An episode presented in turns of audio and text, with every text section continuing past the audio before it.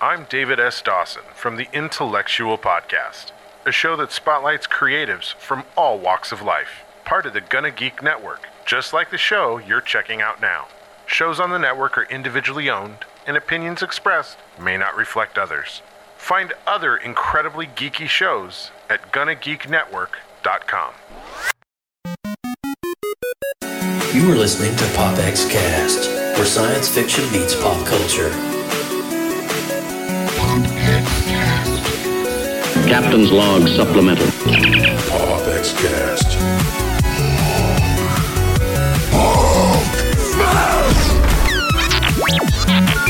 Hasta la vista, baby.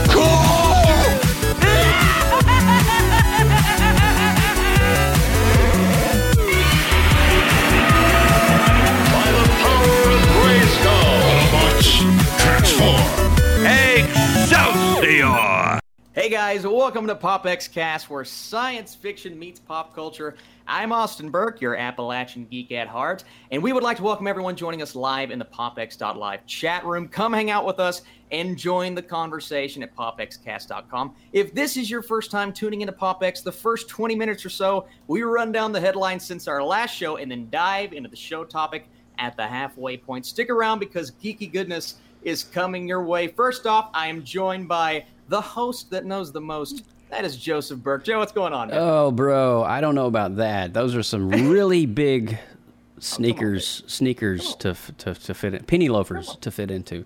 Uh, you like penny? Hi. We're dialing it back to 1965, ladies and gentlemen. Uh, but No uh, socks. I know, right? So I'm your host, Joseph Burke, Central Florida's seasoned comic book nerd and retro enthusiast. Now, be sure to head on over to Google Play or iTunes after the show and click on that subscribe button. Catch up on some amazing content and shows from the PopX archive.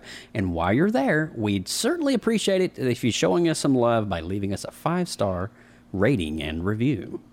That's right. And I'm Lindsay Badger, your favorite geeky Okie. And if you missed episode 97, where we broke down all the toy business in Toy Story review and more, make sure you go back over to our official website at popxcast.com for this and all the other great past shows from the PopX's collective archive of all the geeky goodness. Indeed. And you know what? Uh, before we dive into the news this week, ladies and gents, we have a really cool thing. We have our brother from another mother in Atlanta. He is back. We haven't talked to Mike since April of 2019. It has been far too long. Mike is back in the top corner there. He is going to be. Oh. Hi, Mike. It's good to see you, Mike. We missed you, Make Mike. it so, number one. so this is so cool. Uh, but uh, you guys have a good weekend. You have a? How's how did your Fourth of July go, everybody? It was spectacular. Yeah, burgers, dogs, and all the good s- fixing trimmings and all that. all the tradition just crammed into 24 hours. It was fantastic. Wha- Swimming, dogs, swimming, fireworks. dogs, fireworks, yeah, burgers, good brats, You know and what's special about this this year's July Fourth? What was- Stranger Things, dude? Oh, I know.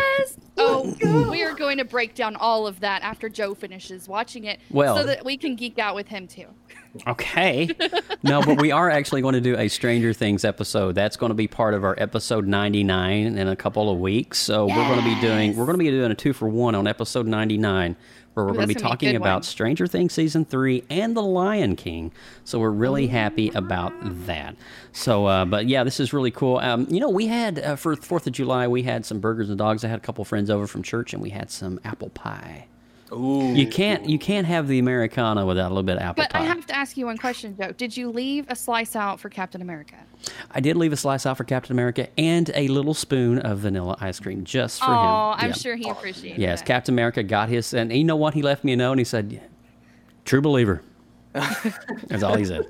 All right, so guys, with all that said and done, we're going to go ahead and roll into the headlines this week. Don't go nowhere. Headlines coming your way on PopX Cast. Extra, extra, read all about it. This is PopX News, coming to you live right here on PopXCast.com. Oh man, uh, Mike is killing me with the gifts tonight. This is hilarious. He, This is he is the meme master. We're off to a fantastic start. You know what? I'm going to lead this one off this week.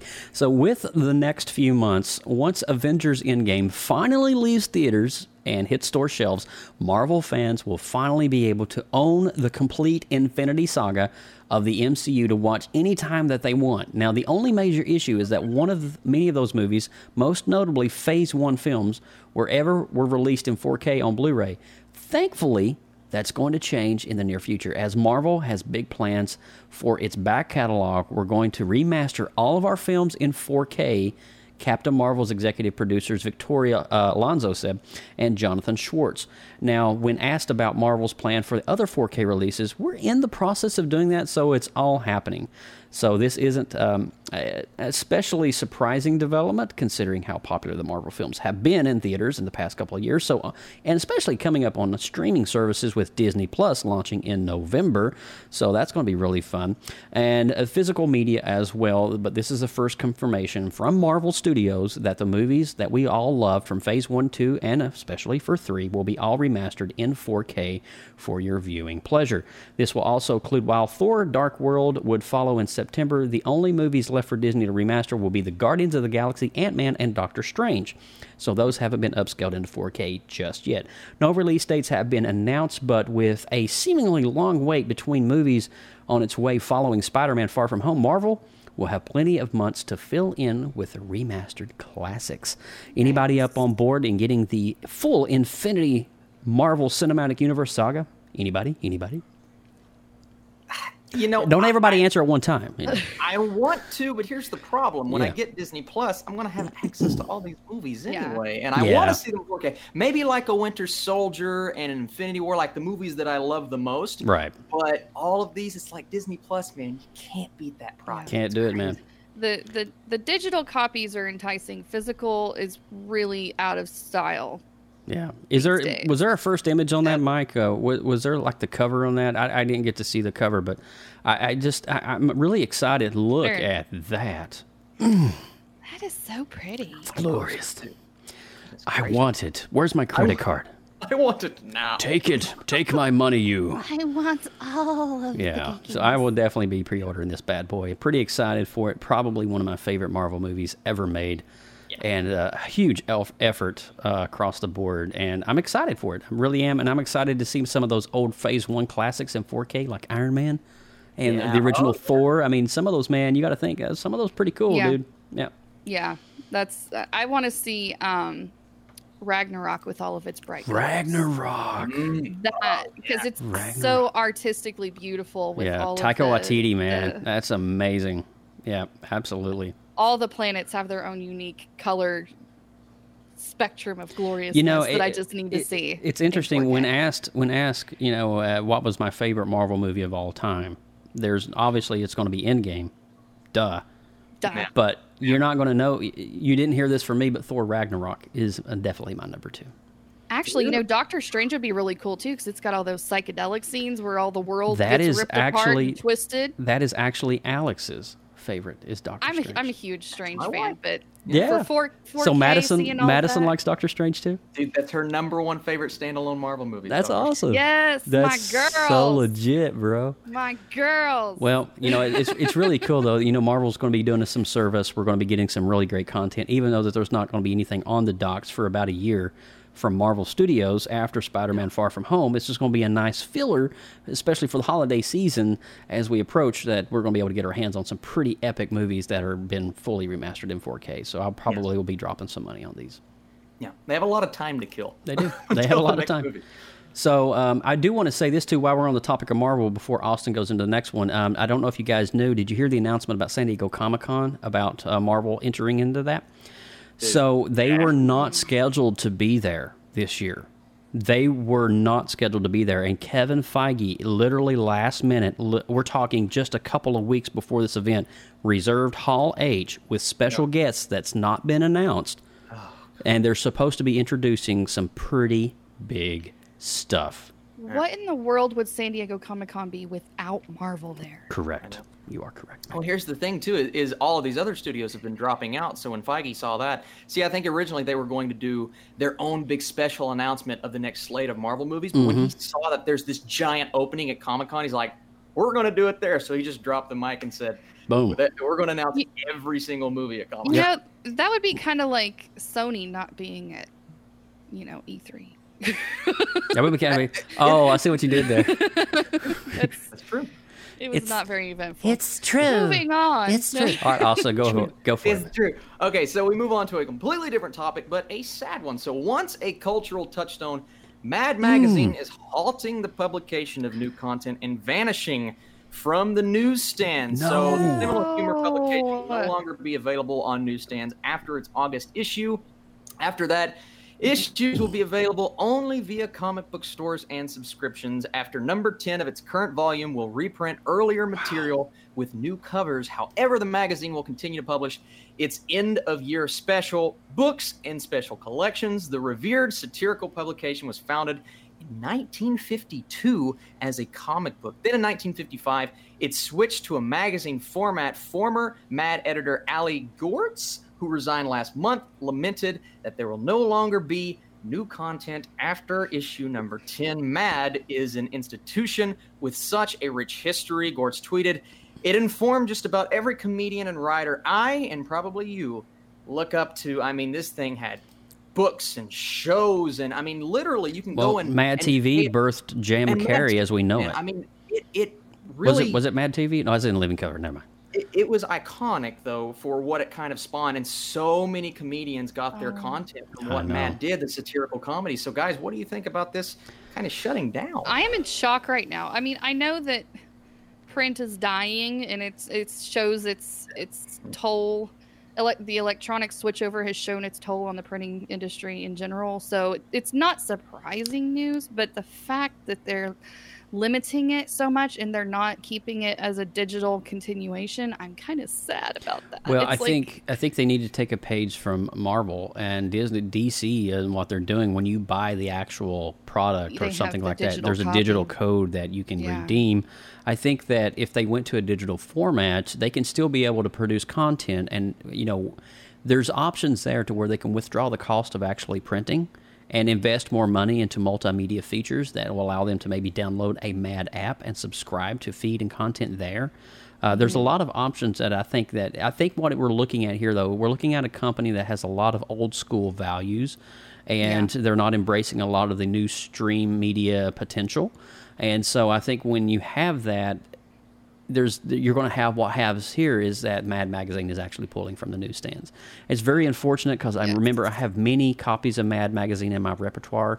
One of my favorite covers actually is from 1989 when Mad TV, not Mad TV, but when Mad Magazine spoofed uh, Batman, which was Michael Keaton's Batman, and Yes. he's on the front cover of that. I actually do own a copy of that, and uh, I gotta I gotta echo what Luke says here in the chat. Spy versus Spy was one of my favorite The- strips. yes, yes, that, that that was the really good. There's so many good, memorable skits that I remember just Yep. growing up loving. Good. It's And, good, um, funny, funny humor, and very Yeah. satirical. You know, Very, Yep. very. Um, it's just I've kind of lost touch with the, the industry that product, but I just know that it's good quality stuff, Mm. and it always has been. I- I'll tell you what, So- though, Cartoon Network did a, I think it was two or three season run of Mad come to life in animated form, and something Oh. like Spy versus Spy. It was very funny and very interesting. think it got I remember canceled that. after a while because kids just weren't picking up on it, but it was really good, and it showcased a lot of their stuff. So go back and check that out if you get a chance. I think I remember really that fun. for a while. It was Yeah, on. Nickelodeon, wasn't it? It something? was. I, I think it was Cartoon Network, but Cartoon they Network. canceled it very quick. So I, I was surprised. 'cause Well, was let's funny. let's have a moment of silence for Alfred E. Neuman. Mm. All righty. As we move on, Lindsay Badger. It's so sad. Well, guys, on Wednesday, Robert Kirkman called it a wrap for the Walking Dead comic series. The 15 year saga telling what was labeled as the never ending zombie story was abruptly finished with a shocking finale. Wow. On the heels of killing its lead character, Rick Grimes, only one triple sized issue would come along to show fans the long time and longtime readers how the remaining characters would end up. In the back of The Walking Dead issue 193, Kirkman replaced the typical letter hacks section with one long message for his readers. Knowing there will be questions and emotions, the series creator addressed his decision to conclude the book and acknowledge those who helped it become a multi billion dollar global phenomenon that it has. Well, what do you guys? I mean, there's there. Well, this is huge. It is. It is huge, and and and I think uh, Austin will probably echo, and a lot of you guys will probably echo when I get ready to say this. On the heels of the zombie genre, uh, there there is some steam that is lacking in that area as of late. I mean, uh, sup- with superhero fi- films on the rise, and and and uh, yeah, I mean, come on we're we're in a we're in a time where the Walking Dead television show. I think, if I'm not mistaken, maybe the, the last season had some of the lowest ratings it's had in a long time. Um, there's a decline in, in in the interest because we're all right. 15 years. That's a long time. So we're on season nine and a half or 10 of Walking Dead right now. Yeah. And so, come on. I mean, it's just like uh, it's 10 years of cinematic versus 15 years of comic book. That's a long time I mean, for a if zombie look- genre. if you look over, you know, just pop culture in general and how the trends go, Mhm. before zo- but uh, zombies was huge and it has been huge for a long time. Before that, it was vampires, Right. vampire everything. Right. Buffy the Vampire Slayer to sparkling vampires. I mean, everything in between. Now we're getting out. Now, now they've shifted to the zombie thing for the longest time. Now we're phasing out of that, and we're we've still has this really, really strong feed, like Joe was saying, of the superhero. But eventually, that's going to kind of fade out too, because people are going to get kind of tired of it. Yeah, well, I mean, that's I think that's why AMC went with the whole idea. Let's pull um, Abra- Andrew Lincoln out of it, and I started to say Abraham Lincoln. Did you see what I did there? Yeah. Let's pull Andrew Lincoln out of it and give him three movies where he's not even now part of the Well, show. you know- it's just strange moves. even even thinking before vampires i think they were really into like the sci-fi space stuff i mean it's always been there but you know there's like the ups and downs and Yeah. waves of the different genres that poke their head up a little bit higher than the others Well, all hell superheroes is what I say. yes we're, we're gonna ride that superhero wave as long as it'll let us right But We it is it is sad though. I mean, Robert Kirkman literally has by one book that was printed, I think less than five thousand copies around the world. If you own Walking Dead issue number one, first print, you're holding in your hand about a fifteen thousand dollar comic book. Um, so if you think about the limited run, because he, he printed so few, he didn't know how good it would going was going to be. And so gradually, as he was getting into like issue number eight, number nine, he started printing more and more copies of each as there was more demand. He's created an empire for himself. Not only has he become a very skillful writer and artist and, and, and a director, he's even on set of many of the shows in AMC Yeah. that they film in Senoia, Georgia. Eh, I eh, I- I can understand and appreciate 15 years is a long haul. It's time to maybe sit back, refocus, regroup, and maybe maybe invent something fresh. And I understand Mm. as a creator, someone who creates and is a creative, I can understand that. It's very. I'm surprised he went to, at it as long as he did because it's easy to burn out when you're doing something that long. And I respect his decision for bringing it to a close. I think finally we have closure on the saga. And uh, you know, uh, 193. That's just a weird number to leave it on. I, Yeah. I'm just going to, you know, can we go to 200 and call it? No, let's just end it at 193. Okay, all right. You It's got it. it's crazy too how fast the show lost steam too because it was Game of Thrones level popular Yeah. and then Yeah. it felt like after a while it just declined so rapidly and Mm-hmm. people were just so I think it's they're sick of the genre less than the show right the show dipped in quality yes but I heard the last season while it had the lowest ratings was one of the better more recent seasons but people aren't giving it a chance because they're sick of zombies They're, it's a they're turned out, man. it's a tidal wave of moving on to the next big thing I think we're Correct. seeing that's why superhero movies are so popular right now. Correct, correct. All right, moving on here. We got two more news segments, and we're going to get into this week's episode where we're talking about Spider Man Far From Home. Uh, so let's move on in here. DC Comics uh, announced that the company will rebrand in 2020. No kidding. Uh, bringing all of its publishing content together to be organized and marketed under the DC brand. Now, this movie means at the end of the beloved Vertigo publishing imprint, oh, Vertigo, that's their uh, that's their indie brand. Uh, So this this is they're actually shaking a lot of things up here. Uh, as well as the recently launched DC Ink and DC Creating, three age specific labels DC Kids, DC, and DC Black Label. Now, that would absorb all of its existing imprints and focus on DC's publishing content around the characters and stories that evolve and mature along with the awareness and sensibilities of DC's readers. As a result of the new labeling strategy, DC will sunset the Vertigo publishing imprint at the end of the year, bringing it to a closure. So, uh, what we're seeing here is we're actually seeing some uh, DC is probably feeling the repercussions of Marvel right now. They're feeling it in, not only in print but on screen. And so they're having to not only do a full in-house rebrand and re- refocus. Uh, I don't know. Is that a good thing or a bad thing, Austin? What do you think about that?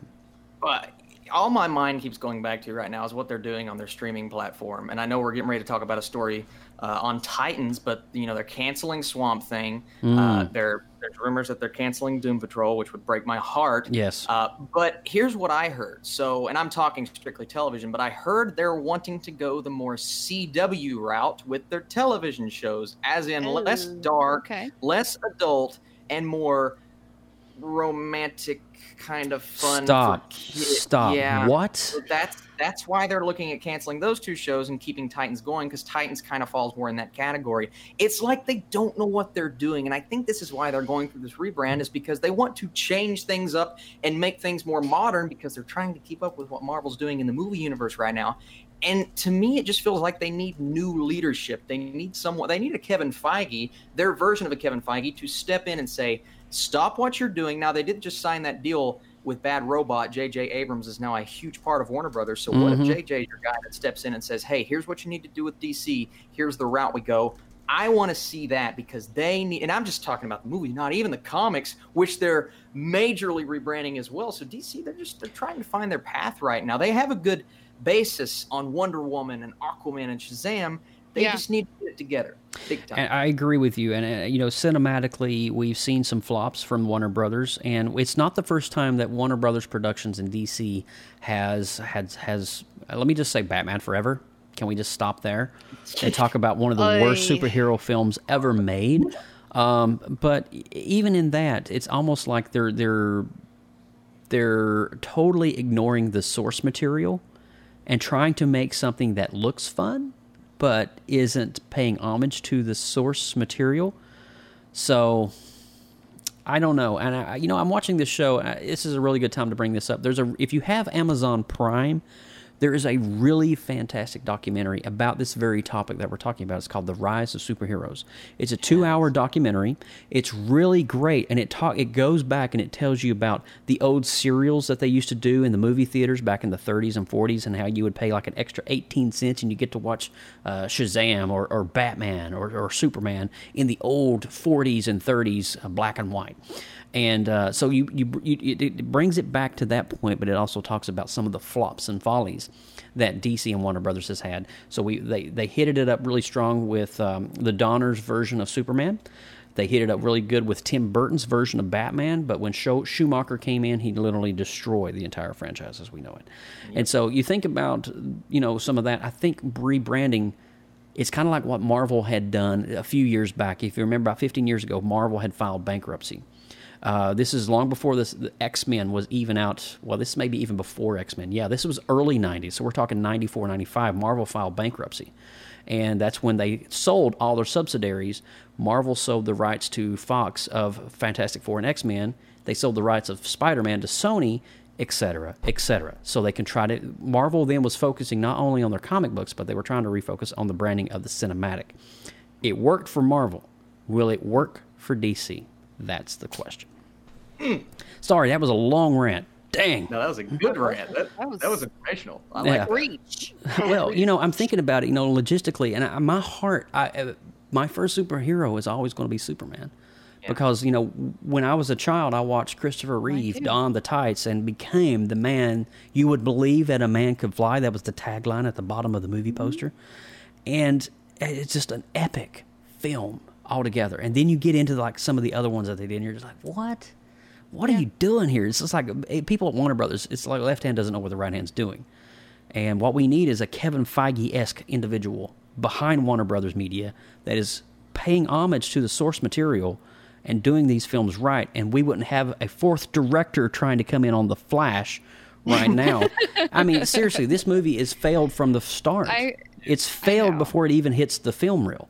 Joe, I, I I feel your passion. I completely agree with you. I mean, I I started, you know, learning and completely knowing nothing about superheroes really until Christopher Reeve took on Yeah. Superman, until uh, Keaton took on Batman. Those two are in the same umbrella of greatness that you know in our brains in our memories in our childhood we hold dc up on a pedestal because of that very Right, reason right. and whenever they are missing it every try they do everything falls short falls short falls short. Let me short, stop you right there, not- Lindsay.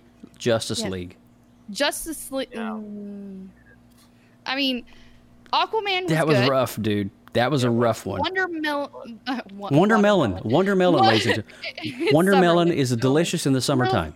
little sun little sun getting to me today wonder woman was fantastic and i look forward to see what they're doing with the next one but aside from that Mm. where is the consistency There isn't one. we're needing a consistency They're This just is what we're throwing out. missing. They're just throwing out content to see what Yeah, sticks. they're just, just slapping that Nobody up on the wall asked. and Nobody asked for a Suicide Squad two. No. nobody asked for the first one to be honest True. Well, actually, just the decided, "Hey, first one try this, guys." they could have actually done it really well. But Yeah, they it- gave us a a turd. of money. So if if the, if it would have done well, it would have made all that money, and DC would be like partying right now, right? And here's another thing that I just want to throw in. So the director of Mission Impossible Fallout recently came on Twitter. You know, the fantastic movie, one of the best ones of last year. I year. loved Came on Fallout. Twitter, dude. It's so good. Chris McQuarrie, and he said, "I went to Warner Brothers and I pitched two ideas. One was a sequel to Man of Steel. One was a Green Lantern movie. And my ideas, he said, I feel stronger about that than I do." Any of the Mission Impossible movies that I've directed, Wow. and he's only directed greatness. And he said they shut him down immediately What? Oh because Oh my it was too far out of their wheelhouse and too comic book. Wait, did, That's did, what didn't you tweet that? wait he tweeted? it. I, no, you tweeted. You retweeted it, didn't you? I, I did. Well, well, here's all it was. He wasn't even like tweeting. He was just responding to a fan who asked him, "Would you ever direct a superhero movie?" And he's like, Actually, tried. I They did. Shut me down. wow. They shut me down. That's DC for you. There you go. That is, it's too comic booky. Is the dumbest thing I have ever heard. Hello, what era are we in where we're all about the comic booky? Marvel and Kevin Feige They're has stayed so something. true to the source material. It's ridiculous. You pick up you pick up a comic book and you read about Infinity War, then you pick up a co- uh, watch the movie. With the exclusion of some key players like Adam Warlock and the X Men, it's pretty freaking spot on. Mm-hmm. Yeah. All right, moving on here. We're, we spent a little too much time on that one. All right. All right, talk Austin about Burke, round it out for us. Well, I just mentioned we were going to talk about Titan. So after including Batman in a, in a hallucination sequence in the season one finale, but only his back, it looks like Titans finally will bring the real Bruce Wayne to the DC universe ahead of the show's second season. A familiar face to TV fans has been cast as the Cape Crusader, fresh off the series finale of Game of Thrones. Iain Glen has been added to the Titans roster to portray Batman going forward. Glen is Wow. with his role as Jorah Mormont in Game of Thrones. As expected, given Glen's slightly over age, this will be a much more experienced version of Bruce Wayne than we've seen in the past. The official character description is as follows After decades of fighting crime as Batman, billionaire Bruce Wayne is just as driven to protect Gotham from evil as he was in, in his prime, needing to reconcile his relationship with Dick Grayson. The duo hopes to forge a new dynamic as Bruce tries to help his former sidekick and the Titans achieve success. I don't know about you guys, but I love this guy, and this could be cool. This guy is one serious actor. Oh my gosh, they are so lucky to land this guy. I'm telling you, I dude. hope that the writing is worth his Me too. value as an actor. Okay. I always am hesitant because I'm like, you know, an actor you could have the best actor on the planet and if you write it horribly, it's still going to suck. That's going to be huge because I think you, this is something that the fans have been asking for for a long time. An older, aged Batman. Grizzles. Yes. And I think, I mean, we got a little hint of that in Kristen, Christopher Nolan's uh, chapter three of the Batman saga. We got a little hint of that coming out of retirement and doing his thing. But this, this is going to be literally like right out of the books of Frank Miller. This is going to be awesome. yeah. Yeah, bring it. That's what I say. Man, dude, like and you know Game what? of What sucks is I've not watched the first episode of, of Titans, so I need to get on board. How many how many uh, episodes is in one season? Is it like eight or ten? I think it was like 13 to 15. Here's my thing about Titans. I, I enjoyed it while I was watching it, looking back on it and comparing it to Doom Patrol and Swamp Thing. Not as good as I liked it when I first saw it, but I, I do have a lot of faith in this season because I think they're going more in the dark direction, Mm. which this guy on the. Yeah, that's Yeah. the direction you got. That's that's a good direction to go. Dang. Yeah, What he's a great. what a good cast. That's gonna be a great Well, one. you know, uh, with all that said, we're at the official halfway point of the show, and, and man, we can just keep going on about some of this great news. And uh, hats off to Mr. Mike Ippolito over in the bottom window for giving us some phenomenal news this week. Uh, man, that's some good stuff. But uh, we're going to transition over into the main segment of the show where we're talking about Spider Man Far From Home. This is going to be pretty awesome. And uh, we're going to go ahead and roll that uh, spoiler alert warning. So if you have not seen Spider Man Far From Home, well, beyond this point, you have been warned. Danger. You are about to enter a Pop Pop X spoiler alert. Beyond this point, there is no return. You have been warned. There you go, ladies and gents. You have been warned. So, coming off the heels of Avengers Endgame just a couple of months ago and back in April, this is the first Marvel cinematic film to actually showcase all of the world as we know it after the quote unquote blip. And so this is going to be a phenomenal. Uh, I think we're going to be really rabbit holing crazy on this particular discussion because there's just so you can't discuss the first 15 minutes of this film without even talking about an Easter egg. Yeah. The whole film is a freaking Easter Easter egg. It, it is. It truly is. And so, what we're going to be talking about, we're going to be breaking it down, and we're going to be saving the meat and potatoes. And when we say the meat and potatoes, we're talking about the two end scene credits that everybody's buzzing about. We're going to be saving that for the last 10 minutes of the show, and we are going to be unpacking that. So, you need to stay tuned, crank up your headphones, go grab some hot cocoa. I, it's summertime. If you still even do that, I don't even know. Go grab you a slice Go- of watermelon. Go grab you something. A watermelon. Go grab some watermelon. Yes, get some watermelon. And, uh, but so we all four have seen it, and we're all, all four going to share some uh, some points about it as well. And I'm going to open up, and then um, I think Mike might be sharing a little bit too, because Mike got to see it. I think if I didn't, if, I think last night he got to see it as well. So it'll be good to have him back on board as well. But I'm going to start this thing off, and then we're going to go with myself, Mike, Austin, and Lindsay. Is that cool? Okay.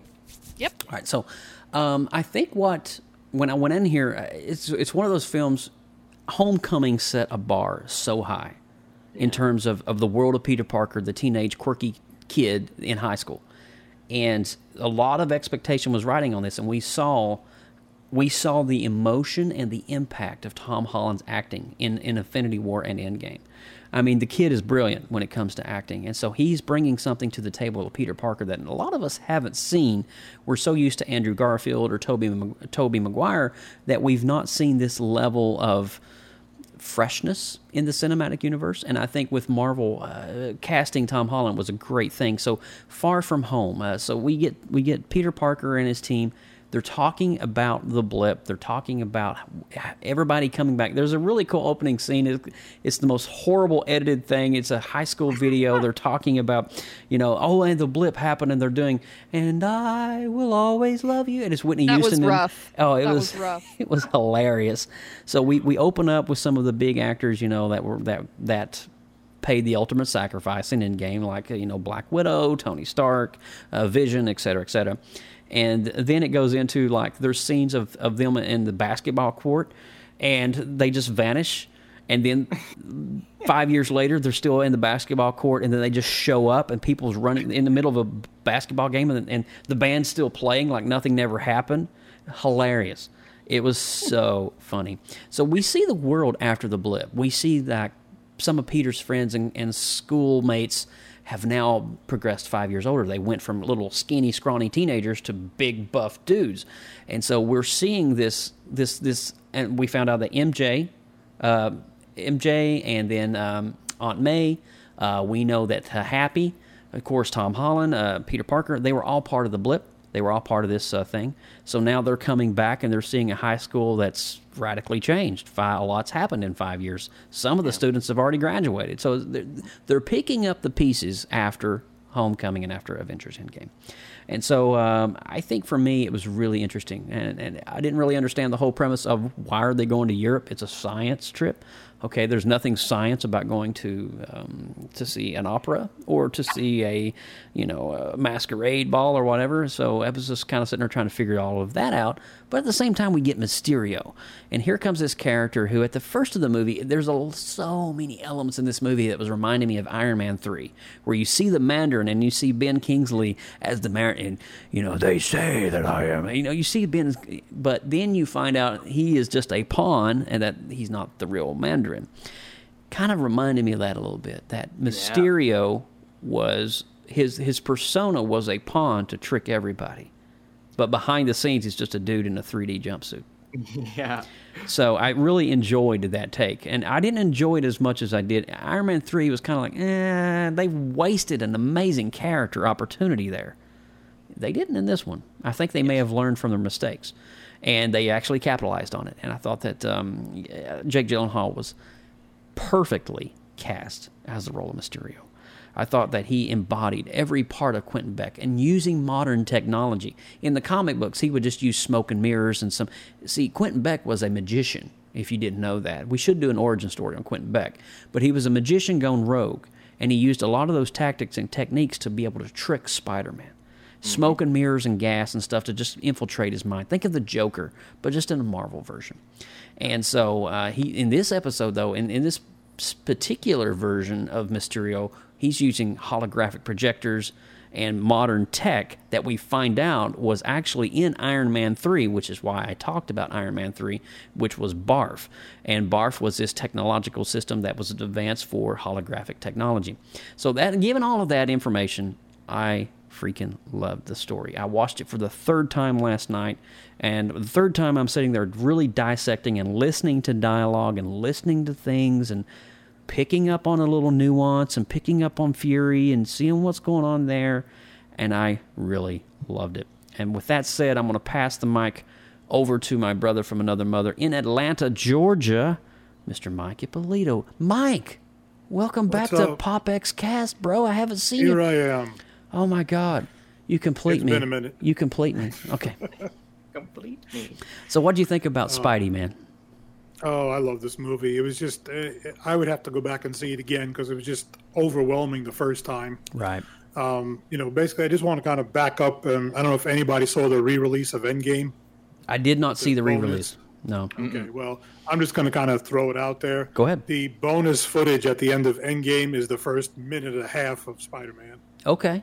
which is kind of like, you know, you, you kind of like expected a little bit more. I mean, you got a little bit more out of it. There was a Stan Lee tribute, but I didn't expect them to show the exact, you know, first like minute and a half to two That's minutes of the opening of Spider Man. So that was, you know, I thought it could have been a little bit better. But anyway, we're not talking about that. But um, I, just the just the opening, um, just kind of something I caught at the beginning. I don't know if it's just something I was just looking at. You know, did, didn't think much of at first when the Sony logo came up. Since we know that Spider Man's part of the Sony side, Mhm. and then they actually put in the full Marvel Studios. You know, usually when they like an X Men or I think the first Spider Man, Oh. it was like in association with Marvel. I didn't pick up on that. so You're I'm wondering right. If it's they've kind of stepped up the agreement a little bit with Sony. Cool. So that was just kinda You know, like that's a little thing I really good. the That's a really good pull, Mike, because that's something we're so used to seeing the Marvel Studios logo. It just literally blew right over me. If you go back and watch Homecoming, it says Marvel. It says Sony in association with Marvel Studios.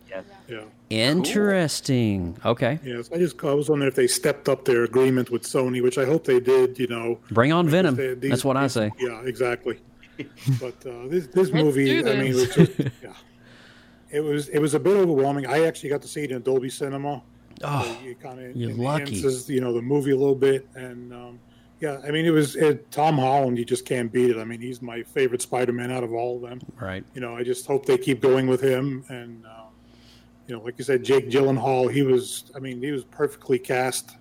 You know, and, I agree. to go back and to throw back. You know, I'm just kind of going a little all over the place, but Yeah. um, where they threw back to the Doctor in Iron Man One, where he's arguing with Obadiah. You know, I mean, that's really you Yeah. know, throwing it back. You know, to the original That first was. Iron Man. Yeah. But it was um, that was pretty cool, and I and, it, and I knew Jake Gyllenhaal was going to be the, you know, the um, the villain in this, but I didn't expect the kind of visuals and the, the kind of special effects. And I mean, it was towards about the the movie where he was going back, the middle of the movie where he goes to meet uh, Nick Fury, and it ends up being like an illusion. He's being attacked by Mm. himself. I mean, it became like, especially in the theater in the Dolby Cinema, the the sounds was circling around, and it just became like almost like trippy, like Pink Floyd, Jimi Hendrix trippy. After a Wow. while, I would say was- so with the surround sound and all the stuff he's doing. I, I Yeah. bet. I mean, they tried to mimic that in, in a 2D non-digital Dolby format in my cinema, Yeah. but I couldn't imagine like what is it like? How many like hundred speakers surrounding you? I Uh, think it was like two hundred something. oh, like that's that. ridiculous! But My gosh. the, the story was great. I mean, I loved it. I mean, I loved everything about it. And I walked out of it, and I'm going, "Yeah, this is this is right up there with Endgame." Yeah, I couldn't agree more, man. How did you feel about Jake Gyllenhaal's performance as Mysterio? Did you feel that was a good I think he did a great job. I mean, Yeah. you know, he, you know, sometimes you see like a little dry or whatever, but I mean, he just he was all over and he killed it, and I thought it was great. Yeah, same here, man. I What was it? Was there a it. I'm gonna go see moment? Was, was there a moment, Mike, for you that uh, just literally jumped out at you? It's like, wow, that just happened.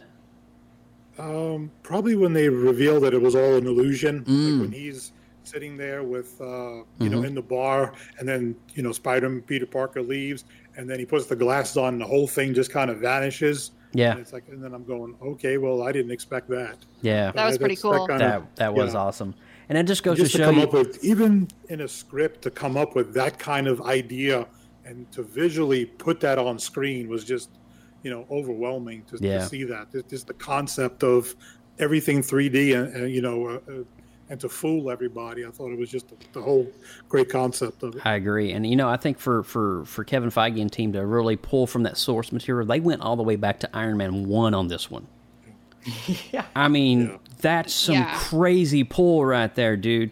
And it was insane. I was like, "Holy cow, that's the dude from Iron Man One!" What? Yeah. And it was just amazing. and then to find out it was peter billingsley that kind of threw me for a loop too Yeah. Oh, never yeah, Peter expected that. Billingsley. Yeah. yeah Well, I thought it was really fantastic, and Mike, yeah, I'm glad you got to see it in Dolby. I'm I'm a little jelly at the moment, but you know I will I will get through that. Um, but uh, cool, man. Uh, so we're going to hop down. Actually, let's go to Lindsay Badger next because I want Austin Oh. to, to, to wrap it up. I want to hear what Lindsay because it's fresh in your head right now. Finale. It is fresh in my head. Uh, we went to go see it last night. So um, I okay. Let's just say right. I know we've said it again a Uh-oh. million times before. We're gonna say it again. I love Tom Holland. Oh God, who doesn't? Great cast. Tom makes a fantastic, Mhm. fantastic Spider-Man. I know he's his gymnast abilities and just his age and his his maturity, just overall nails this character even before you start reading the script. So he's like he still is as he ha- has he, he's just been a fantastic choice and his battle with trying to fill Mm, the shoes of Iron Man. mm, He f- he has like this. He feels like it's necessary for him to do this, even though nobody has necessarily said, come out right and said, "Okay, you're in charge now." He just kind of has this yeah, he, feeling that the baton has been passed to him before but he's not ready he even for it. gets the glasses, and he's so fearful of it that he doesn't even know how to approach it. He's Right. like, "Dude, all I want to do is be a kid. I don't want to be a superhero. I didn't ask for this. I don't want any of it."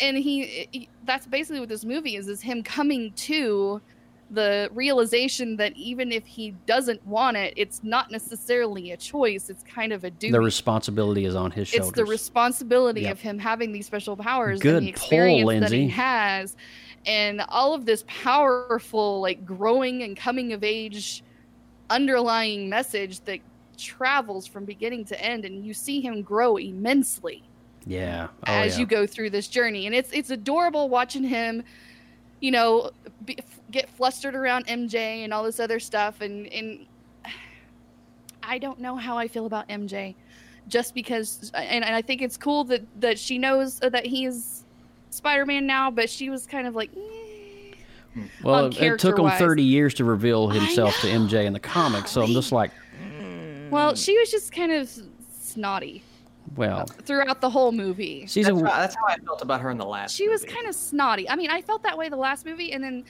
uh, she was snotty through the whole entire movie until like the very end, whenever she was like, "Oh yeah, by the way, I know that you're Spider Man," and then, "Oh yeah, it's a, I'm allowed to like you now because I know you're Spider Man." yeah. it's like how do you how do you feel about Zendaya as cast for MJ?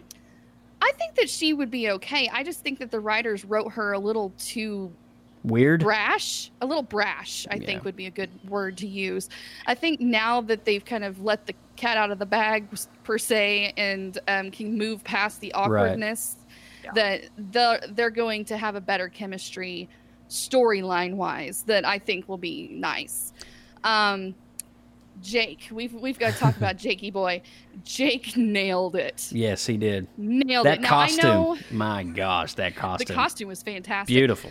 Um, now I know whenever we were first originally talking about Spider-Man, and that we found out that Mysterio was going to be the bad guy, and I was like, okay, I don't give me a quick, like thirty second rundown of what Mysterio is, what he's all about, and so you kind of filled me in on the nerdness, and then I was like, uh, I think this was right after the the trailer had come out, and I was like, all those monsters are fake, every single one. Oh yeah. yeah, yeah. Oh yeah, you can figure I, that I out. was like, yeah. every single one of those. That's Yeah. that's just a bunch of rubbish. Right. And sure enough, it was all the smoke and all the mirrors.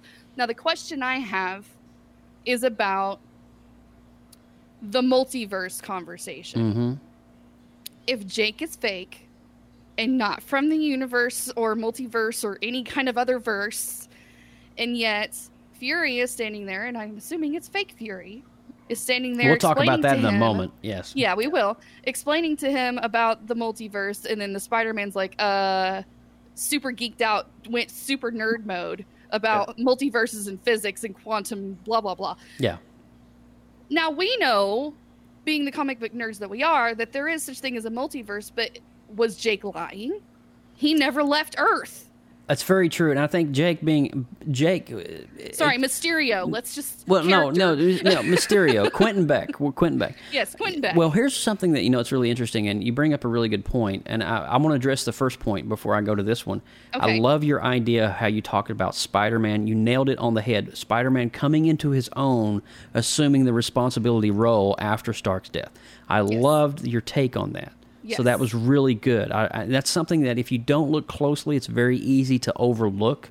Because this movie is not just a movie about Spider Man fighting Mysterio, it's a movie about Spider Man coming into his own as a leader and an Avenger yes. and that's really good. Now with with Jake Gyllenhaal, uh, I think the question is you got to remember he was an employee of Stark Industries, so he's bound. I mean, he's right up there with Hank Pym, Tony Stark. Not So he smart. knows all the, the information. he probably knows he knows stuff. enough of the lingo to probably conjure up a really believable story. But in all actuality, um, did Thanos really open up a portal to other multiverses when he did the snap, or when Hulk did the snap, or when Tony did the snap? Well, and that's five years sans snap, Right. Too. So, So we don't really know what opened up. We don't really know the ramifications of that, or even if there will be a multiverse in this realm. Uh, there's that a whole lot of questions. a lot of questions. That might be something for Guardians three. That might be something for Oh, Captain Marvel two, or even Doctor Strange two, for them to explore the expansive multiverse. I have I have a feeling that in the next couple of movies, at least in this this I know this is opening up the next phase of the Marvel movies. We're I have a feeling we're going to come back and reference that moment Probably. in future movies Probably. as being like, remember whenever they were talking about yeah, this is gonna be it. one of those movies. So just put a bookmark on it. We're going to come Yeah. back to that. Um, the I, I'm going to finish up with the moment that stood out to me the most.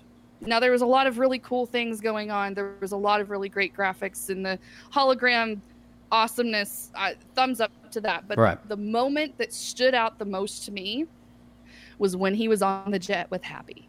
Mm. When he He was emotional. Looks like he literally looks like Tony Stark doing all yeah, of with the, the, the hand thing and building his suit. Back in. That right there made me like want to tear up and be like, "I love you, three thousand, Tom Holland, right now." That was a very uh, for me That that, was fan glory. that was the moment for me in this entire movie. Well, but Happy put him. He's like, misty. oh, don't get misty. but you think about it though. I mean, he's like, uh, Happy was like, this. You you have it. You, this is all Yeah. on your shoulders. What are you going to do? Your friends are going to die. Every, uh, there's a lot of Yeah. things that can happen. What are you going to do, Yeah, Spider-Man? he's like, I know you don't want to do anything and that you're scared, but they've all turned to look to you, and now it's time to decide. And then that kind of made him pony up and, you know, suck it up and. And it was in that moment we on. saw him. He's, we saw him getting comfortable with the Edith tech, Yeah. and he's like, "I don't want that. Let's amplify that times ten. Let's do this. I don't want." And automatically, the light zone. bulb clicked on, and Spider-Man became a That scientific. was- that's the Yes. turn point of the That's character it. right there. That's when Spider-Man Tom Holland became Spider-Man. Yes. Austin Burke, Yeah. you're up, man.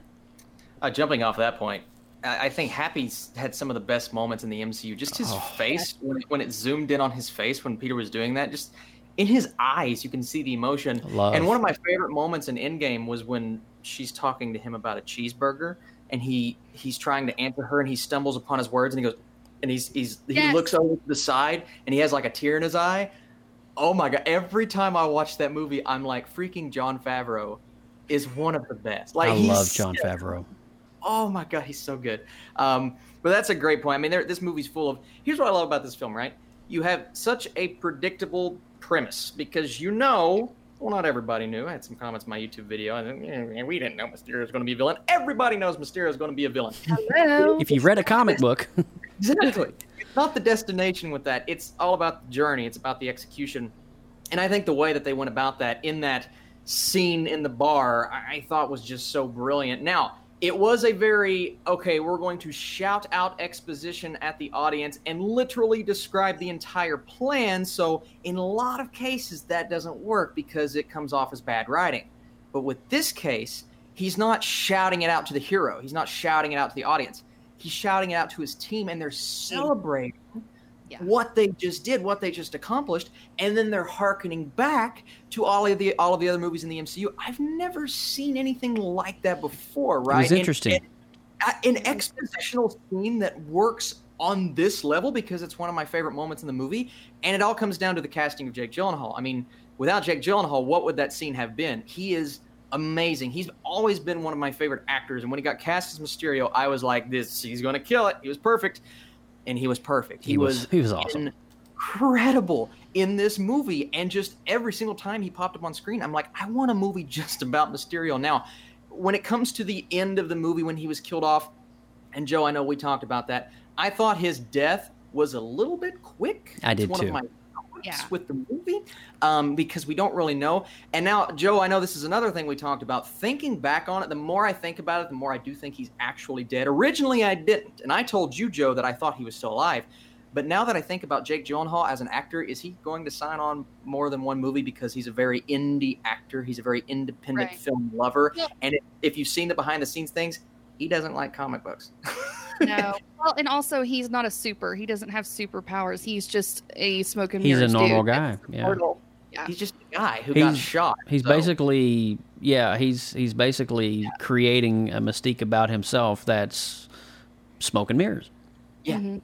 So, I mean, that's one of my kind of, and I do have a few critiques here, very minor, by the way, but just because I've praised this movie enough. The first third, I don't think was as funny as Homecoming was. I thought the pacing was better in that movie when whatever happens, happens, and it starts to kick in. Then I started loving the movie. And here's a question I have that's probably a stupid nitpick, but out of everyone involved with that entire situation, I know it wasn't the actual Nick Fury, but how did no one just run a simple facial scan of, of, of Quentin Beck and not realize he worked for Tony Stark? Like, Thank you. or a Google search, or just does this guy exist in art? Because literally all you had to do was Google his name, and he, 'cause Well, he works to contra- to contradict that, no one had that tech at the time other than Nick Fury, which was It's not true. Nick Fury, and so that Nick Fury didn't know nor had the receipt. And M- M- uh, Maria, is it Maria? His Yeah, frizz- Maria Hill. she did not have access to that tech as well because they were Skrulls and they but- didn't understand or perceive. Now, could have Tom Holland have easily have done it? Probably, but Tom Holland took Nick Fury's word about this is a cataclysmic event. There's a multiverse, and Nick Fury was well, we Skrull Fury was actually gullible to believe a cataclysmic event. And why weren't the Avengers called? Probably because the real Nick Fury knew it was a fake. And and the Avengers might be off doing something else that we yeah, might. we're going to be talking about that here in a minute. But go ahead there, But, man. uh, You got anything else? So what I loved about this as well is that they didn't go the magic route with Mysterio. They used what 2019 would use, and that's the AI technology, harkening everything back to Barf, which I thought was one of the best things about the movie. And then talking about MJ, I'm with you, Lindsay. In the last movie, I thought MJ was a bit brash, and she just didn't feel like not even Mary Jane. Like I'm okay if they changed the character of Mary Jane, but Yeah. she wasn't striding. I actually kind of turned on her in this movie. About halfway through, at the beginning, it was kind of the same. But when she started to get that romantic, like those gestures and their conversations, and especially that last conversation that they had, I'm like, I think I turned Yeah. on. She I just started warming up a little bit. Yeah.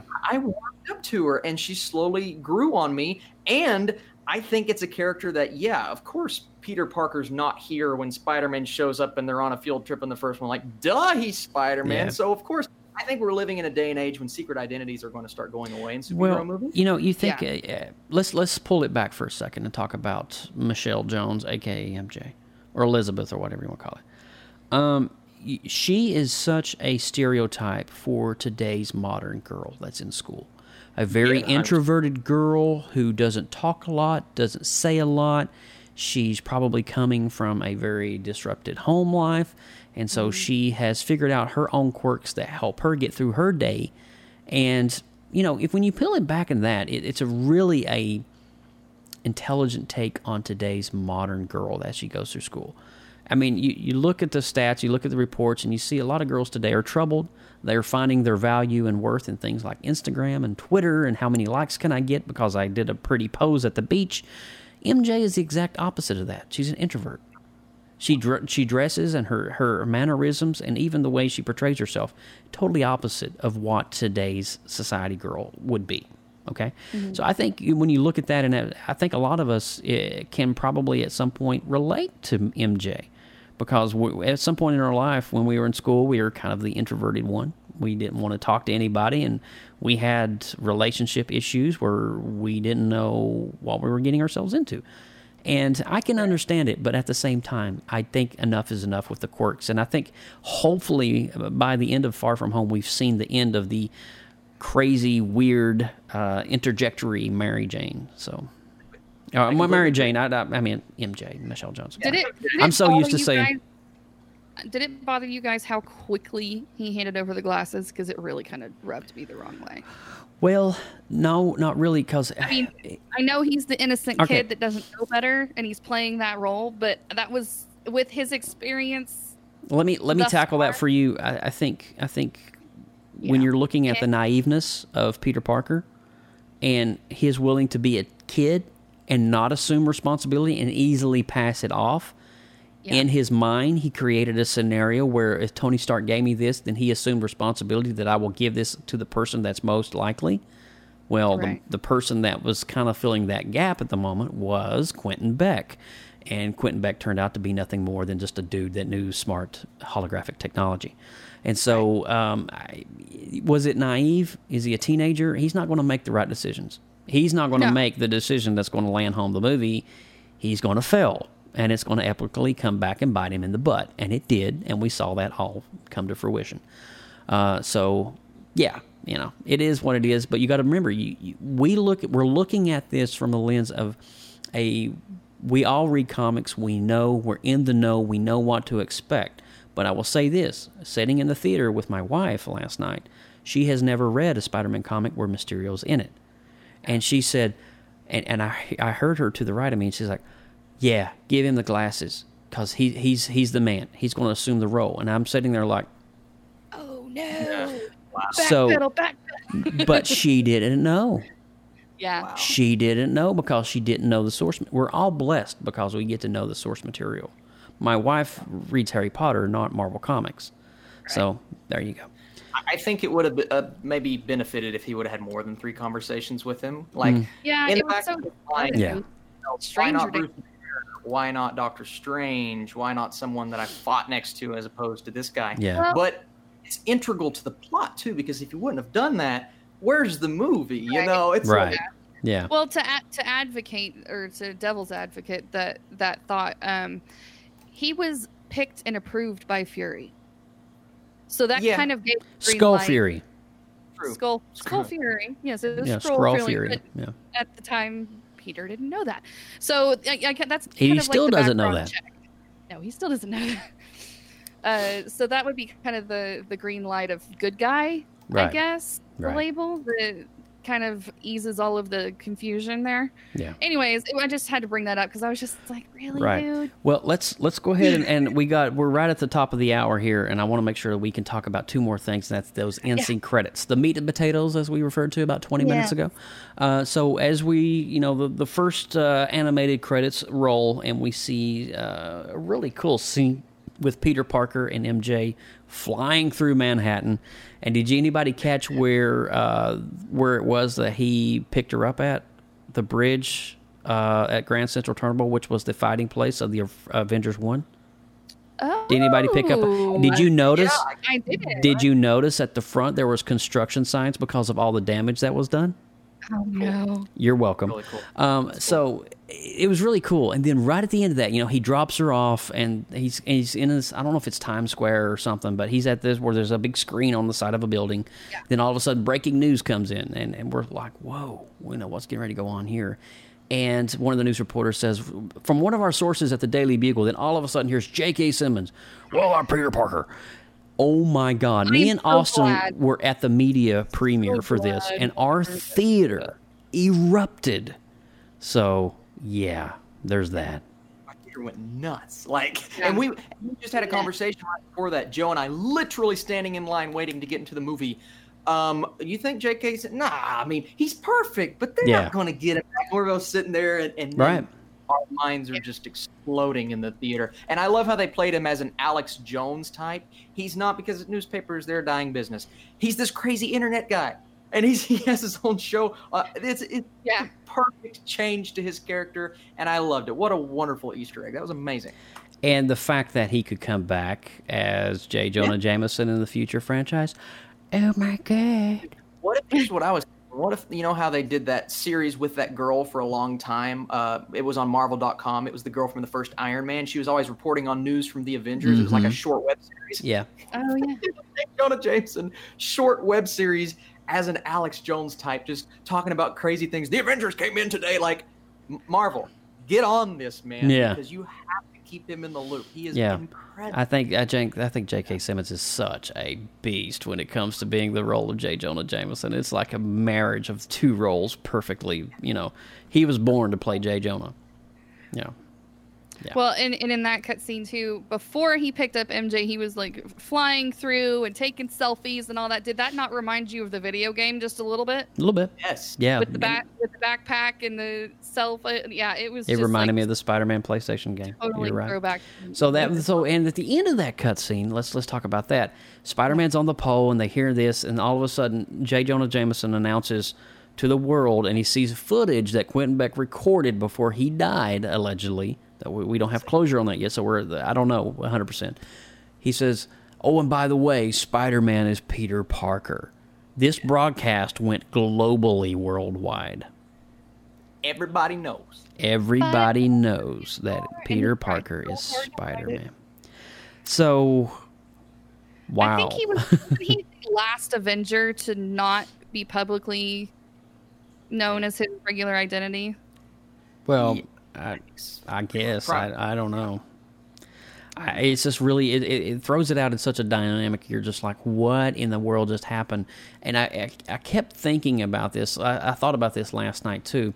Let's go back to Spider-Man: Homecoming when Vulture goes to jail. Scorpion, who he's the guy that's got the scorpion tattoo, asks Toombs several times. I know you know the name of that guy. What's the name of that guy? Because I want to go get him. What's the name of that guy? And Toombs is like, yeah, I don't know. He's just a kid. Yeah, he's just a kid. I don't know. So now this news flash comes out. I think there's going to be some fuel for Scorpion to come out. Poor, in- poor Peter. He's got a lot of Yeah. stuff coming his way. So they're setting it up for for for three now. Uh, so with that, Austin, are do you have anything else you want to add for the first Ensign credit? it's ju- this is new territory. We've never been this route with Spider-Man before, and I like I Mhm. like where they're going. I think you're right, Joe. I think the next movie could have Scor. I think the next movie will have Scorpion, no doubt, just because of that end credit scene. I also think this would be an interesting way to bring Kraven in because we know that Kraven's ultimate goal is to take down, to hunt down Spider-Man. And now that he knows, along with the rest, with the rest of the world, who Spider-Man is, this would be a great opportunity to have a Scorpion, Craven, you know, the first villain, the second villain duo in the next movie. I, I would love to see that. But what a great thing to set up! Yeah. awesome scene. Uh, or I mean, there's so many possibilities, and there's rumors. If you're floating around the rumors that the Avengers building was purchased by Osborne Corporation, The- so we don't know that per se. This is all hypothetical. Some rumors saying that the Avengers building was purchased by uh, Fantastic Four Baxter Building, so we don't know. But there's a lot of possibility for Green Goblin, for Hobgoblin, for uh, Otto Octavius, uh, Electro. Electro's already in Homecoming. He's already there and Scorpion and Vulture. But the thing about it is, Mysterio is not part of the Sinister Six now, so they're going to have to find a substitute if Quentin Beck is dead. So let's talk about the second in scene spoiler. And I'm going to spend a couple minutes on this. So we see Fury and um, Maria Hill in the car, and all of a sudden, you know, and Fury's playing with his eye patch. How many Which he times? never does, He right. ever. Never. So how many times have you seen Fury uh, play with his eye patch? That never happens in any of the films. He's very, very stoic. He's very demanding, and he gives all the orders. He's never fiddling with an eye patch. Uh, so all of a sudden, Maria Hill changes into a Skrull. All right, and then he looks over and he changes into the Skrull, and we learn he is Talos from Captain Marvel. Yeah, I was And- like, Right. now, it, this harkens back to Avengers Endgame. When Tom Holland comes back after the snap in his high school, we have that character in the background as the principal welcoming kids back to high school. Fast forward to Spider Man Far From Home, Talos is now Nick Fury, and he's been Nick Fury the whole time. Now, before I unpack the rest of this story and some of my own research that I've done, Austin, what did you think about? And then we, we see Nick Fury. He's on this ship with a with a green screen version of a beach, sipping on a pina colada, and he gets up and he walks out, and it's it's just a screen in a room, and he's on this massive ship somewhere that we have no idea where he's at, and there's Skrulls walking around and working in the background, and we see these vessels, these massive ships that I guess are are Skrull ships. Uh, and there's it's this is a massive floating fortress in a galaxy we don't even know about. And he's like, "Where's my shoes? I need my shoes." And then it cuts. So, having known Austin, what are your first impressions on that? Well, I mean, Ben Mendelsohn as as Talos, the he's one of the best in the business. So we knew he'd come back eventually. And as soon as that thing popped up from Endgame, I'm like, yeah, he'll definitely be back. When will he be back? I mean, nobody expected him to be Nick Fury, but now you go back and you look at the context clues and things that may have happened in other movies. And Joe, you'll talk about that. It makes a lot of sense. But I love how they're taking Shield to a galactic level and doing Sword Mhm. not confirmed, but my, my theory is that they're going to do Sword, which is basically Shield in space, because we know the MCU is going galactic. Yes. Except for like a Spider Man or a Black Panther, which they'll, they'll hold Earth for the time being, but I can't Mhm. wait to see where the scene goes. I think it could bring in the next Captain Marvel, maybe tell us where the Avengers are right now, the ones out in space. So there's a lot of possibilities. and if you the- if you guys don't know, Sword, we know Shield, right? Because we Mhm. we've seen Shield, uh, Sentinel, World Observation and Response Department, oh baby, Sen- Sentinel, Sentinel, sounds so governmental. Sentinel. Think You about that. When was the last time you heard the word a Sentinel? little bit of, a little bit of Fox X Men. That guy right there. Look at that. Yeah. So, all right. So I'm not saying that this word play is all that is, but it's really interesting. So Fury, the real Fury, has been up there all this time, probably. So I'm going to talk about this really quick, and then we're going to kind of start wrapping things up here. But uh, Sean Hogney was talking about Secret Invasion, possibly, but Secret Invasion in the comics had the Skrulls being the enemies. But here in the MCU, they are the good guys working with Shield and Sword. Well, mm-hmm. formerly Shield. So they're on the good side. They're helping the allies, and there's a there's a pact treaty now. And so, what is going on here, and why is all this happening? Is it Secret Invasion, or are they alliance with Sword and Fury and the heroes and Avengers to face a bigger threat? I'm I'm with Josh in the chat. Galactus. I- I'm, I'm with Josh. Yeah. I think it's Galactus. I think Surfer. something's happening. And, and if it's not Galactus, I, my second guess will be Victor Doom, Doctor Doom. Yeah. Oh, Yeah, but but all right. So let's talk about this. I was looking back. I was going through some researching. I was YouTubing. I was rabbit holing early this morning on this. So when did Fury become a Skrull, and when did when did Fury go cosmic? All right. So I was looking Right. back, and I was going back through the films and all of his cameos. Of course, you know, you rabbit holes. Four hours later, and you're you're like, what? Your brain's melting. so there, I come to the conclusion. So Civil War Winter Soldier, all of that was was Fury, and you can tell it was him because he's a very commanding individual. He gave he gave very intellectual information and data on how to to be able to do this and how to do. You think about Avengers one, he kind of led the show on the tactical warfare and let the Avengers do what they're supposed to do. All right, so Maria Hill never really contradicted him or talked down to him. She always followed the commands of Nick Fury. Okay, that. So I'm fast forwarding. So we got Avengers, we've got Civil War, we've got Winter Soldier. We're still going up. Then there's Age of Ultron. All right, and Nick Fury dropped something in Age of Ultron that kind of is a huge clue, and we see this come to fruition in Captain Marvel. He's like, "I never eat my grilled cheese cut diagonally." All right. Yeah. And it- and that, that's kind of a a really interesting way that we know it's not Nick Fury. All right. Let's fast forward to Captain Marvel. So that is that is a, the real Nick Fury, 1995. Mm-hmm. he's in the 90s. He's in the 90s. He's not Winnow. Uh, he's still doing his thing. And you know, Winter Soldier and Civil, Civil War has not happened yet. All right. At some point around Age of Ultron, after that movie, I think Fury went cosmic and he went out to start Sword. It's Hmm. sometime around that way. So 95 was when the Skrulls came to Earth, according to the Marvel timeline. Right. If you fast forward up to Age of Ultron, the Avengers now are a unit, and Fury's, you know, they're they're doing their own thing, and the Avengers are kicking butt and taking names, and Fury's really not needed on the Earth presence. Insert Talos. So now Talos becomes Fury, while Fury is out there doing something a lot more crazier that we don't even know about yet. Insert Phase 4 So mm-hmm. you look at the you look at every film after Age of Ultron, and Fury has a more passive demeanor and tone. Yeah.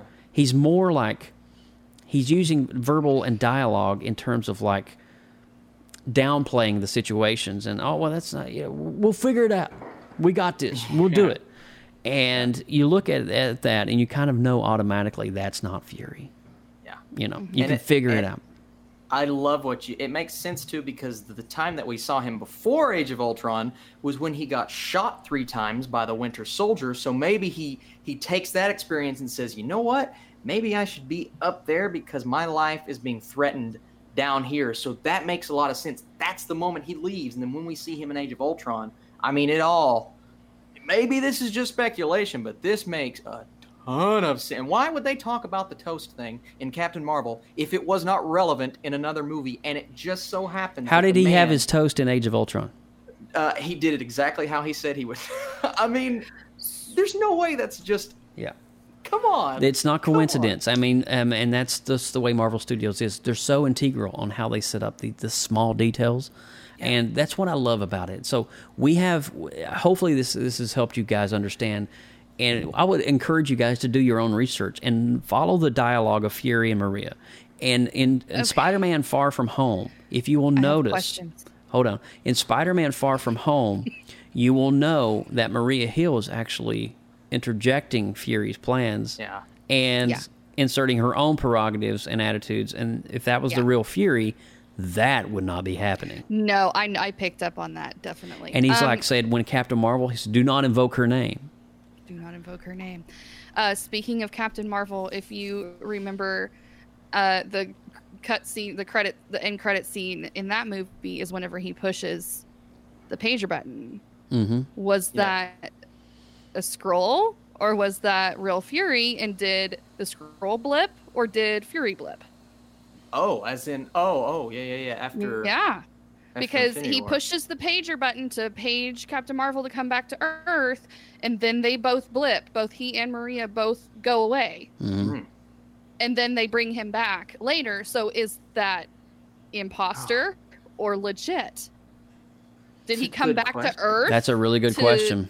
Did he come back to Earth to page her? Like, was it in a safety deposit box Well, in a bank somewhere? Here's the thing: he could have he could have came back to Earth multiple times. Like I Yeah. I, I want to think it was him at Tony Stark's At- funeral. yeah. Like he came because that would just be Yeah, like that would make okay, sense. He would want to be there, right? Right. But here's another rumor that I heard online. I don't know because we've never really learned anything about Maria Hill's character. She's kind of just been there and talked a little bit. She's kind of like a if nice she- little puppy. On I've side. been reading that she may have always been a Skrull. Like there has never been a Maria Hill. I Or would- there was one, would but she believe that. died a long time because her character development has just not been there. So that would be crazy if That that, would- was true. That would make sense. And they spent a lot of time in Far From Home on developing that character.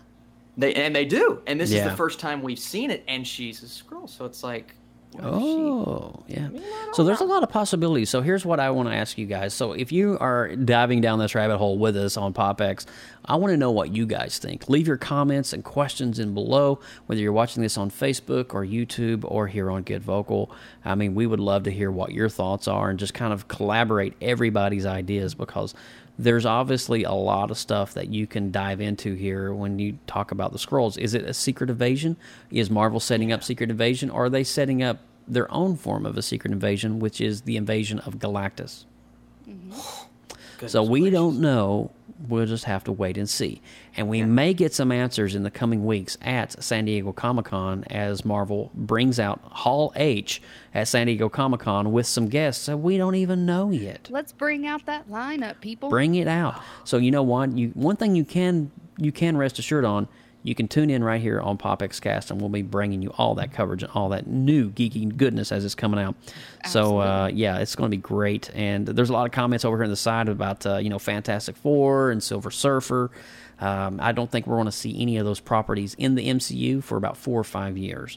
Because I think time. there's going to be some time. You're, everybody's wanting it now, but it's not going to happen now. It's going to happen when Marvel fleshes out the characters. We get Guardians 3, we get Adam Warlock. Hopefully, Keanu Reeves is Adam Warlock. But Oh, we get, uh, that you know. would be pretty rocking. Right. And so, you know, there's some things that has to happen before the mutants and for Silver Surfer to come on the scene. You just Right. can't start it out with like, oh, there's Silver Surfer. And that's Yeah. not the way Marvel does it. Then you would be under the umbrella of DC Comics Yeah, I was and you going would to say just that's the throw way it. DC rolls. That's right. Let's just throw it out there and see what sticks. So it's going to happen. we can't just give those glasses to anybody. I would say by 2024, we may probably be getting some pretty heavy hitters in terms of X Men, Fantastic Four, Surfer, Galactus, and all that stuff. So you just gotta you gotta hang in there. All right. So all of that said, guys, my gosh, we went 20 minutes over on Spider Man Far From Home. That's know. crazy. I know. Wow. That's insane. Well, you know, it's been a fantastic show, and seriously, we can sit here and talk for another 45 minutes, but we don't want to bore you guys. but we are definitely going to be doing some pretty cool stuff coming up, especially after San Diego Comic Con. So stay with us. Some big news is coming out this week, so hopefully we can uh, report that to you guys as well. Alrighty, so Austin, you want to take us home, my friend? All right, man. Huge movie, Far From Home, a lot more than we expected. So I'm Austin Burke at the Burke and there. You guys can go check out Joe and I's review when we first saw the movie, non-spoiler, but get our immediate hyped up reactions. Um, we are part of an amazing network called the Gonna Geek Network for all things even more geeky. Head over to gonnageek.com and check out some amazing podcasts on our home network. And you guys can connect with us on social media. Find us on Facebook, Instagram, Tumblr, the Twits, and Pinterest all at PopXCast. You guys can send comments and suggestions via email at popxcast at gmail.com. And for future and past shows, visit our official website, www.popxcast.com. Mm-hmm. That's right. And I am Lindsay Badger, and you can find me at LR Badger on all the social places on the interwebs. And Mike, uh, are you are you still alive, Mike? Are you are you are you still over there, buddy? Somebody check a pulse over there. Can, uh, can we Hi. can we get a reading on Mike Ippolito? Is he still alive? Hey, Mike. Hey. Mikey, what's up, buddy? How you doing? So, uh, can, can, how can people find you on Twitter? Do you do you tweet? What what's your deal anymore? Where do you, where you are you on MySpace still? Probably, yeah. Okay. Did you get? Probably I think trying to figure it out. I think Mike got blipped. I think he got blipped towards the end there. I think we didn't give our ratings. That's what I think. Oh, That's why we have Mike. That's why we have you, Mike. Me. All right, so let's do this. All right, I let's. think Mike's a Skrull. So I, I'm going to stick with my original rating that I gave in the theater. I'm going to go with an 8.4. Was that what I gave, Austin? 8.4. Okay. Yes, sir. On the dot. All right. Uh, Go I'll ahead. go next. I'm going to go 8.5. Just just barely more. Just barely one. All right, uh, Lindsay Badger, I'm gonna go for a solid nine. nine. Nine. And Nine. Mikey, I'm going to go with a 9.3. I nine just- I really point it. three. So we got about an average of about an 8.9 or 9.0 across the board on Team Pop X. great. That's phenomenal. So uh, I want to thank you guys so much for listening and for downloading and just being Pop Xers yourselves and uh, helping us create some amazing shows. And I do want to give a quick shout out right quick to our friends over at Wirecast and Telestream, uh, especially to Mr. Stephen Haywood. We love you, dude. And we just thank you so much for providing some amazing software that makes PopX run like a well oiled machine. You are a man sir. among men, sir. And we thank you so much. And we want to thank our friends over at Telestream and Wirecast for creating a product that is astounding. It's and super you- duper. and I am Joseph Burke at Joseph Burke Arts, J O S E P H B U R K E A R T S, all over the interwebs. And of course, again, hats off to the amazing Team Pop X and uh, Mr. Mike Ippolito. It's good to have you back, buddy, and we've missed you. Ah, I love you. Does that mean Mike wants to go solo? he wants to go solo. anyway, and so join us uh, for next time in a couple of weeks. We'll be back on episode 99 as we are eagerly counting down episode 100 here on PopX Cast. It's going to be phenomenal. I mean, just look at that beautiful. Well, not that, but uh, this right here. Look at that. So we're going to be counting so it down. pretty. It's so gorgeous. It's going to be good. So, episode 100 is coming soon. August the 4th is the date for that. We'll be back with episode 99 as we talk about Stranger Things season 3. It's so good. And It's so good. we'll be talking about Lion King as well. So join us back for episode 99 in two weeks. And guys, thank you so much for listening. Thanks for downloading and just being amazing, amazing listeners. From all of us here at PopX Cast, we'll see you next time. Bye bye.